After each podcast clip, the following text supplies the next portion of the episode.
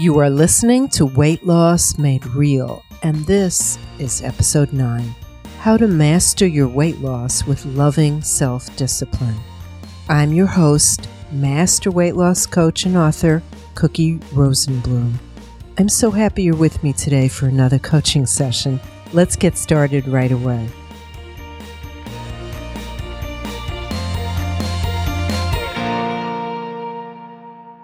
Today, we're going to talk about why self discipline has such a bad rap and how to look at it in a way that will inspire you to take care of yourself as you set goals and move towards them. So let's get started. When I talk about self discipline with my coaching clients, they sometimes shudder. They think that self discipline means being very rigid. They think it means that if they're self disciplined, they'll have no freedom. They won't be able to be flexible or creative. They fear that they'll be overly structured. They think they will be eating as if they're on a very rigid diet and they will have to deny themselves everything that they want. Have you ever thought these things about self discipline before you threw the whole idea out the window?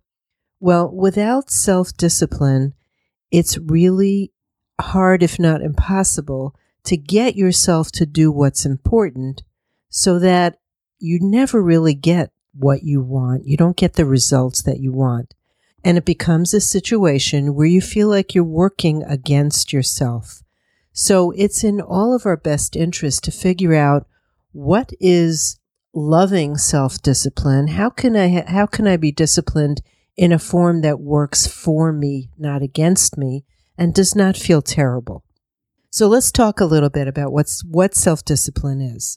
Most dictionaries define self-discipline as training and controlling yourself, usually for some type of personal improvement. It's a way to manage your impulses, and sometimes it involves you refraining from doing something.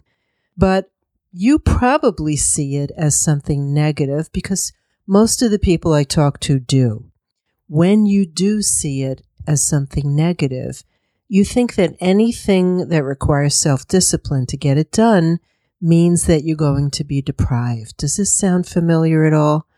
When you feel deprived, you think, oh, poor me, it's just not fair that I have to work hard for this and I have to deny myself anything. Why can't I just have whatever I want, eat whatever I want, do whatever I want, and get the results that I want?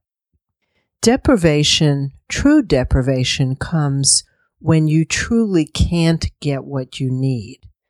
And since in 99.9% of the cases of women that I talk to, they can get what they need, what they really need, that if you decide not to give something to yourself, then that is not deprivation. It's much more of a conscious choice that doing this or eating that or getting up out of the chair is truly for your benefit, not deprivation. We all have, as I've mentioned a few times, a lot of thoughts a day, thoughts that just come through our mind, thousands of thoughts.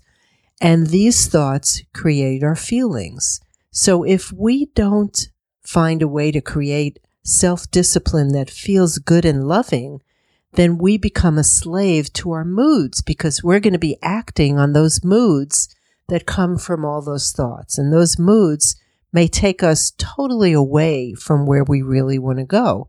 If our mood is negative, you may eat to avoid that uncomfortable mood regardless of what your true goals for yourself are.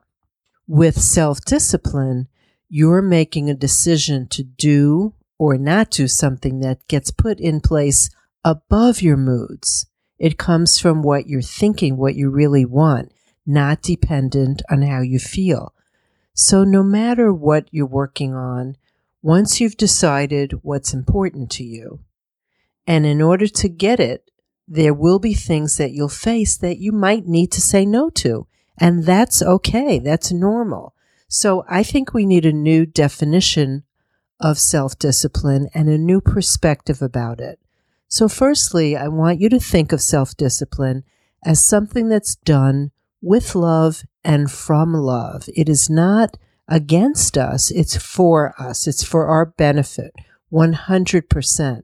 And secondly, this actually creates freedom, the ability to get yourself to do what you most want and need to do. And that's our goal is to feel like we have freedom and we're doing what's in our best interest.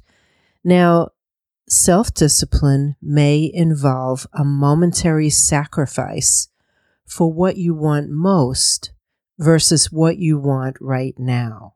And that's an important distinction. In the moment, sometimes we stamp our feet and declare what we must have right now. But the truth is, that's not what we really want. And self discipline allows you to truly live your best life in your best body because you're doing what's good for you. So now that we defined it a little bit, I want to talk to you about how you can create loving self discipline. So think first that you need to know yourself. You need to decide what is truly in your best interest and think about your goals and your values. What's most important to you? I want you to write them down. If you had to name your five most important values, once you know that, then you can take any decision that you have to make, eating decision or anything else, and hold it up against your values, and it will be very easy to see what your choice should be. So, for example, if you are committed to trying to eat when you're hungry and not eat when you're not hungry, somebody offers you food that looks really good, but you're just not hungry. You can use loving self discipline to say no thank you because you know it's not in your best interest. When you know that one of your main values is to honor your health and enjoy a fit body, it's not going to be hard saying no to food that your body does not need because you're lovingly saying no to the food, but you're saying a big yes to you, to what's most important to you. When you become more conscious, you notice what you're doing and you notice when you're acting undisciplined. If you start hearing yourself making choices and saying, whatever, I want you to catch yourself. That's like a red flag. Catch yourself and get back on your path. So becoming more conscious is one of the steps you need to take to start putting loving self discipline in place. Don't be upset if it takes several tries to catch yourself when you're doing something that you know you don't want to be doing. Eventually, you will catch yourself sooner and sooner until you are able to catch yourself before you begin doing whatever it is you're doing. I want you to also think about making a true commitment, really thinking to yourself, I'm going to follow through on blank and verbalize what it is you're committing to and when and how you're going to do it. And then think about tracking it. One of the values of keeping a journal and even a food journal is that you see the reality of what you're doing. You're not trying to remember. You're not trying to guess. You see it in black and white. A lot of clients rebel against it. But you know what?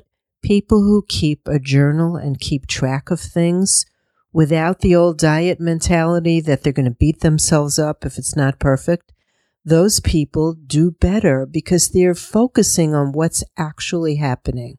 It lets you see the reality of what you're doing so you could see if you're being lovingly self disciplined or if you're being not so lovingly self indulgent. For example, think about a child. When we are indulgent with a child, that child is not used to hearing no and it reacts to no with frustration or anger or shock. It's just not used to hearing it. And that child may grow up to be a very self indulgent, totally pleasure oriented adult.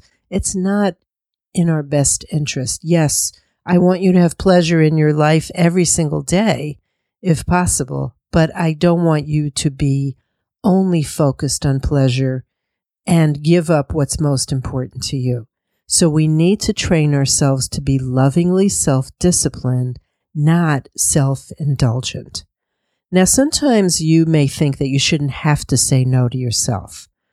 Why do we think this? We think this because we are just having thoughts. We're telling ourselves that we should get whatever we want. We shouldn't have to deny anything to ourselves. When we do this, we're acting like that spoiled child and we're stamping our feet to get what we want. Not a very pretty picture. Would you agree? Even when what we want is not in our best interest, if we're telling ourselves that we should never have to say no, we're going to feel deprived. We're going to get upset. We're going to make things harder instead of easier. Now, saying no to yourself doesn't feel as hard or as bad or as challenging when you know why you're doing it. When you're doing it because you truly care about the outcome from that yes or from that no. So saying no may be challenging until it's a habit. Your moods may challenge your self discipline. I want you to be honest with yourself about how it's going to go down. I want you to acknowledge that this is going to be a challenge. Don't try to kid yourself by saying, All right, I'm going to tell myself what to do. I'm going to make a commitment. I'm going to make decisions in line with what's important to me. And I've got this and it's going to be easy you have a habit of saying yes to yourself sometimes when you should say no. So let's be honest. It's not a problem, but it's not going to be a snap. It's not going to be so easy. Expect it to be a challenge. You can handle challenges. I would rather hear you say, eating the amount of food my body really needs is one of my values. So I'm going to say no to food when I'm not hungry. I'm doing this because in the big picture, it's what I really value and want most. But I know it may feel challenging right now. It's important to me. I can do this. When you're trying to become more aware of what you're doing and occasionally say no to yourself or guide yourself to a better choice, I want you to pause and check in with yourself and ask yourself some questions like this How am I right now? What am I feeling? And, and truly answer yourself. What do I need right now? What is my commitment to myself? And what's really in my best interest? The important thing is to ask these questions and have this talk with yourself in a really caring, loving way. This is not the time to channel your inner prison warden this is not a contest to see how strict and mean you could be to yourself. It's acting like you want the best for yourself. Sometimes it helps here to find an accountability partner, someone you could go to and say, I really feel like indulging in this. What do you think? Because that person can help remind you of what truly is much more important to you than a chocolate cupcake in the moment. And start with small challenges. If you always clean your plate and your goal is to stop eating when your body's had enough, set a tiny little goal of leaving one bite. If you typically eat when you're bored or upset about something and you're not hungry, and your goal is to wait to be hungry to eat, then I want you to try setting your clock so that you have to wait just five minutes before you eat. Or if your typical daily menu consists of what I'd consider mostly treat food, then make your tiny little goal and your self discipline exercise to just try one vegetable a day. So there are tons of tiny decisions like this that you make every day. All these decisions add up to your reality, right? Your life, your body, everything. Now, self discipline is what you need. It's what required if you wish any part of your life was different. Our goal is to use loving self discipline so that it doesn't feel like you're forcing yourself, but instead it feels more like you're gently guiding yourself toward what's really important to you. It's all about creating rules for yourself that feel like love, not pain, not hate. This week, what I would like you to think of is one small act of loving self discipline that you can create for yourself and see how it goes. See how it goes when you think of it as love instead of deprivation or punishment. Remember in the show notes, all of you, all of my listeners, can get a free download of my book with tons of exercises, just like what we've been talking about, that will be very helpful. The book is called Clearing Your Path to Permanent Weight Loss, and it's for sale on Amazon, but for my listeners like you, it is free. So grab your link in the show notes or go to weightlossmadereal.com forward slash book. Weightlossmadereal.com forward slash book. That is it for today. If you find these coaching sessions helpful, I would love it if you subscribe to the podcast and left me a rating or review on iTunes. Instructions are right in the show notes. This is Cookie reminding you that as you search for answers, remember to keep it real, just like you. I will see you next week.